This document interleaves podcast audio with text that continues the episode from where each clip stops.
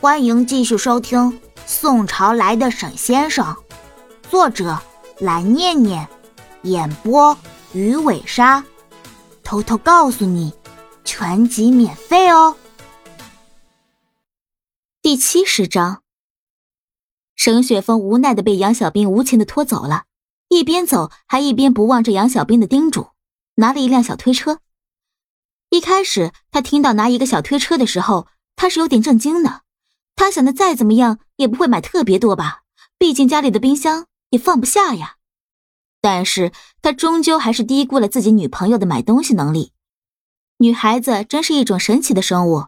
当沈雪峰推着小推车陪着杨小兵在甜品区等待的时候，沈雪峰压根没有看他，只是想自己静静的坐在一边休息一会儿。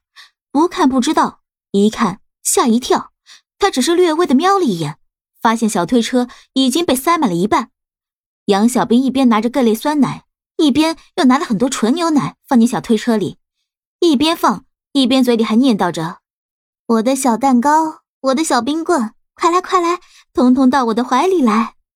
把巧克力蛋糕和巧克力雪糕，以及香草蛋糕和香草雪糕，还有巧乐兹、随便等冰棍一起塞进了推车里。然后杨小兵慢慢悠悠的把推车推到了沈雪峰的面前，心满意足的看着他。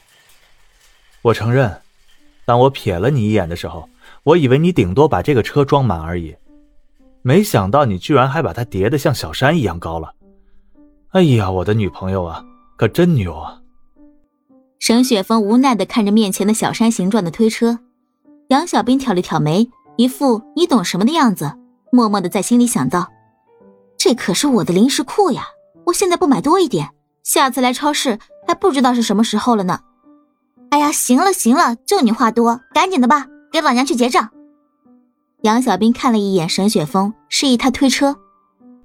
好，好，好，行吧，走吧，走吧，我的蔬菜也买好了，去结账吧。沈雪峰一边说，一边推起了车，生怕车上的冰棍蛋糕掉下来，所以一路上沈雪峰都是慢慢的推。到了收银台，沈雪峰不禁感叹：那么多东西要扫多久呀？不会午饭变成晚饭吧？还好今天是工作日，超市没有很多人，否则这个点还得排长队呢。雪峰，快过来，来我这边。杨小兵早就在沈雪峰面前蹦蹦跳跳的跑开了，这个时候正向他招手呢。他已经找好了收银的位置。来了来了。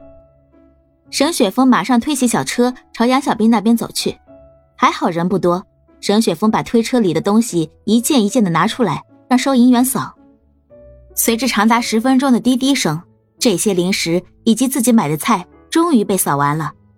沈雪峰看着面前两大塑料袋的东西，不禁沉思道：“这还只是逛个超市呢，我还没有陪他逛过街。逛街不会比这更可怕、更累吧？”愣着干什么？赶紧的，回家了。杨小兵看着发愣的沈雪峰，拍了一下他的肩膀。沈雪峰看着面前的女朋友已经提着一大袋塑料袋子，便自然的伸手过去拿另一袋，并询问他要不要帮他一起拿。算了算了，本小姐的宝贝零食就自己拿吧，省得你说我压榨你。杨小兵两手抱起零食，不屑的说道。其实他内心想的是，这些零食我等会就要抱上车吃，我才不想让你拿呢。如果给你拿的话，肯定就在后备箱里乖乖待着了，我才不要。行行行，我不拿，我不拿，走吧，我们坐车回家吧。两个人等了一会儿电梯，电梯便到了，然后坐电梯到达负一层。随着电梯叮的一声，两个人已经到了地下车库。沈雪峰拿出车钥匙按了两下，看到车的灯在闪，便知道具体的位置，于是朝着车的位置走去。快点，快点，你先把副驾驶的门打开吧。沈雪峰听话的先把副驾驶的门打开。然后再去打开后备箱，把自己的菜放进了后备箱。于是询问道：“你抱着这一坨东西不累吗？赶紧把它放下来吧。”沈雪峰的本意只是不想让杨小兵累着，想让他把东西先放在后备箱，回家的时候再放。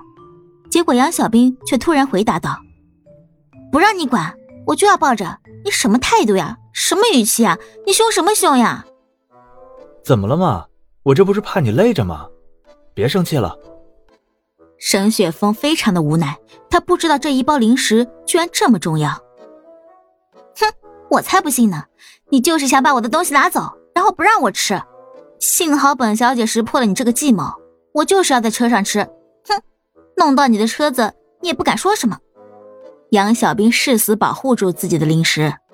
沈雪峰无奈的关上后备箱后，打开了驾驶位的车门，坐了进去。行了，我把后备箱已经关上了。你吃吧，这还差不多。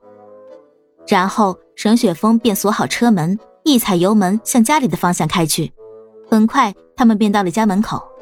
沈雪峰打开后备箱，把菜拿出来，顺便打开了副驾驶的门，对杨小兵说道：“我的姑奶奶，你可以出来了，都已经到家了，你总得把你这些零食放进冰箱里吧？”“行吧，那你先去把门开开吧，我自己会下来的。”杨小兵抱着零食的腿其实早就麻了，但是他并不想让沈雪峰发现。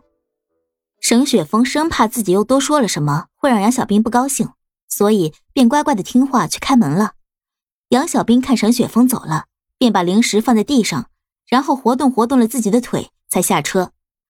杨小兵不禁在心里想到：作孽呀！坐在车上光顾着生气了，又忘记吃东西了。于是。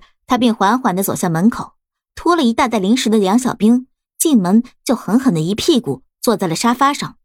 他打开塑料袋，拿出了一个巧克力蛋糕，就准备大快朵颐。他看了看沈雪峰坐在边上一动不动，想缓和一下两人的关系，便开口说道：“来，小疯子，过来喂我吃口蛋糕。”沈雪峰便抬起手，正当沈雪峰准备喂杨小兵时，电话响起来了。本集播讲完毕，记得点个订阅哦。